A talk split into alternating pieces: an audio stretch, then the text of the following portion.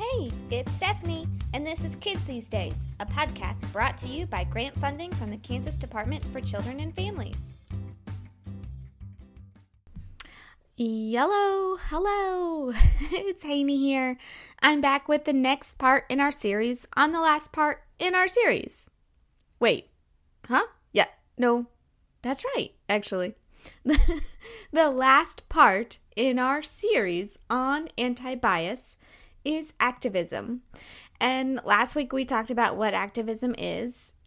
If you're a normal person, you've probably slept since then. So here's a refresher in that activism is all about giving children the tools they need for learning how to stand up to hurtful, unfair, biased behavior. It encourages children to take the perspective of others which is required when seeking out justice and injustice, and then having the ability to have positive interactions with others and promoting positive conflict resolution. It's about making change, and it's about doing what's right and eliciting transformations. And you're probably thinking, yeah, that's a pretty big concept. I see activists on the TV holding pickets and chaining themselves to bulldozers to elicit change. Uh, well, I mean, yeah, that's activism, but there's so much more to it. And in our work with young children, we can install that foundation to create activists. No, they don't have to go on hunger strikes or become social media famous. Uh, but they do have to understand that they can make a difference. They have to understand that they can make a difference. So it's not always about what's on the TV or the socials. Lots of things can happen behind the scenes too.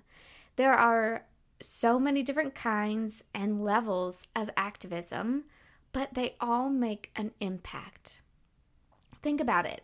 Have you ever attended a school board meeting or um, had a voice about some topic or sent a letter to Congress or maybe even, I mean, donated some clothes to a homeless shelter? All of those are activism. Surprise, you're an activist. uh, but here's the deal we can get our children in on it too. And that's the fun part because they can see the impact and when we raise our children with these morals, values, and beliefs, when we nurture and facilitate their ability to be activists, they'll keep on trucking with it. I promise. So, when we nurture and facilitate activism, it's about what we instill in our children. We want our children to be kind, love one another, yeah, yeah, yeah, yeah, yeah. But we also want our children to understand that when they see something wrong, they can do something about it. And not just complain, but actually do something. It can be small scale, maybe in our home or classroom, or it can be large, so large that it creates some type of systemic change. Regardless of the level that it's on, activism is important for our children for their confidence, for their self awareness, for their own knowledge that they have a voice and that they can make an impact. Right? So, how do we do that? Well, we do that by exposing injustices first. We have conversations in ways that they can understand about what's happening in the world around them. We can point out when something isn't as it should be and make connections to those real life examples to be on a personal level to the child. Then we can work with them to see what changes should be made and how we can go about making those changes. What can we do to help fix this? What can we do to help? Brainstorming some ideas together for what to do something that's practical, that's hands on, something that they can do to have an influence. And then we simply help facilitate whatever action plan you decided on. I think it's a great way to nurture activism, and it's especially helpful when it's something that the child is interested in. Uh, my six year old nephew, Atticus, loves animals, all animals, uh, but especially the ones that I feel like are the ickies. the ickies, I call them. You know, like the lizards, the bugs, the snakes, the creepy crawlies. Uh, he's even gone so far to say that when he grows up, he wants to be a snake wrangler. That is that is his chosen profession is snake wrangler. But here's the thing, that's his interest, right? He has seen and demonstrated an interest in all things ickies. so we can dive into activism as it relates to his interest. So, what's happening in our environment? Uh, do we have species that are dying out? I think of bees as a prime example, right? They're losing their population because of pesticides, drought, air pollution. Their habitats are being destroyed. How can we demonstrate activism on behalf of bees? Well, we reduce our chemical and pesticide use. We can set up bee friendly habitats. We can grow plants and flowers to help them thrive when it comes for pollination. All of that in our own backyard. But that's activism. And we can involve our children in each of those steps of activ- activism too. It's about how we phrase it and how we talk through with the children the injustices of the world and then how we can work with them to take steps in activism, to take steps to fix those injustices. I think another great way to do this is to show example. Uh, so many children's books about activism. Um, I'll highlight some on our socials after this episode airs uh, so you can kind of see what I'm talking about. But lots of different books uh, that give examples about characters that are standing up for themselves and others.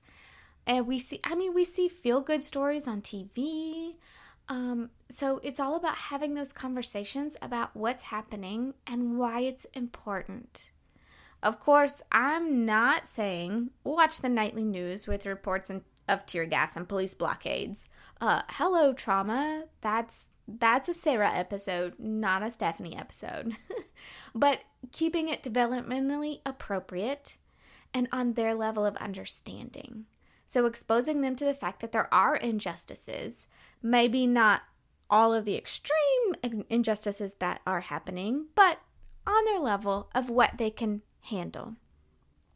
We can talk with the children about their interactions with others like what happens at school or why did so and so do something and how it made the other person feel. You can talk with the children about what we could do differently next time or how we can make a stand and create change to prevent it from happening again. Whatever it may be, it's all about engaging in dialogue to first help them understand what is happening and then encouraging them to develop ideas and act on those ideas to fix it. It doesn't have to be large scale, it doesn't have to be so huge that we're climbing Everest with our shoes untied. But when we take even the tiniest steps to being able to see injustice and doing something about it, that's helping our children understand that they can make an impact. So, how do we nurture and facilitate activism? Well, here's what we don't do we don't pretend everything's fine. We don't shelter our children from things that are really happening. And we don't sit by the sidelines while injustices are happening. But what can we do? we can talk about it. We can help our children to see that bad things are happening to good people on a level that they can comprehend. And then we can demonstrate activism and advocacy by doing something. We show our children that we can make an impact, which in turn helps them to understand that they too can make an impact. And we support them. We support them in their interests, hobbies, and passions, and we facilitate them being activists as well. And we do this one day at a time, one step at a time. Until next time, I wish you well.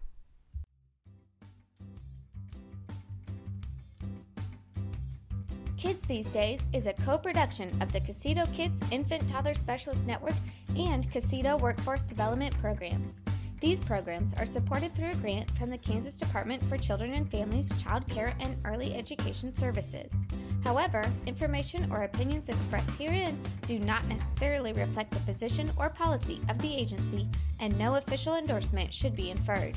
If you have questions, comments, suggestions, or want to share your practice related to this or a previous episode, please email us at kidsthesedayspod at gmail.com and follow us on Instagram and Facebook at, at kidsthesedayspod.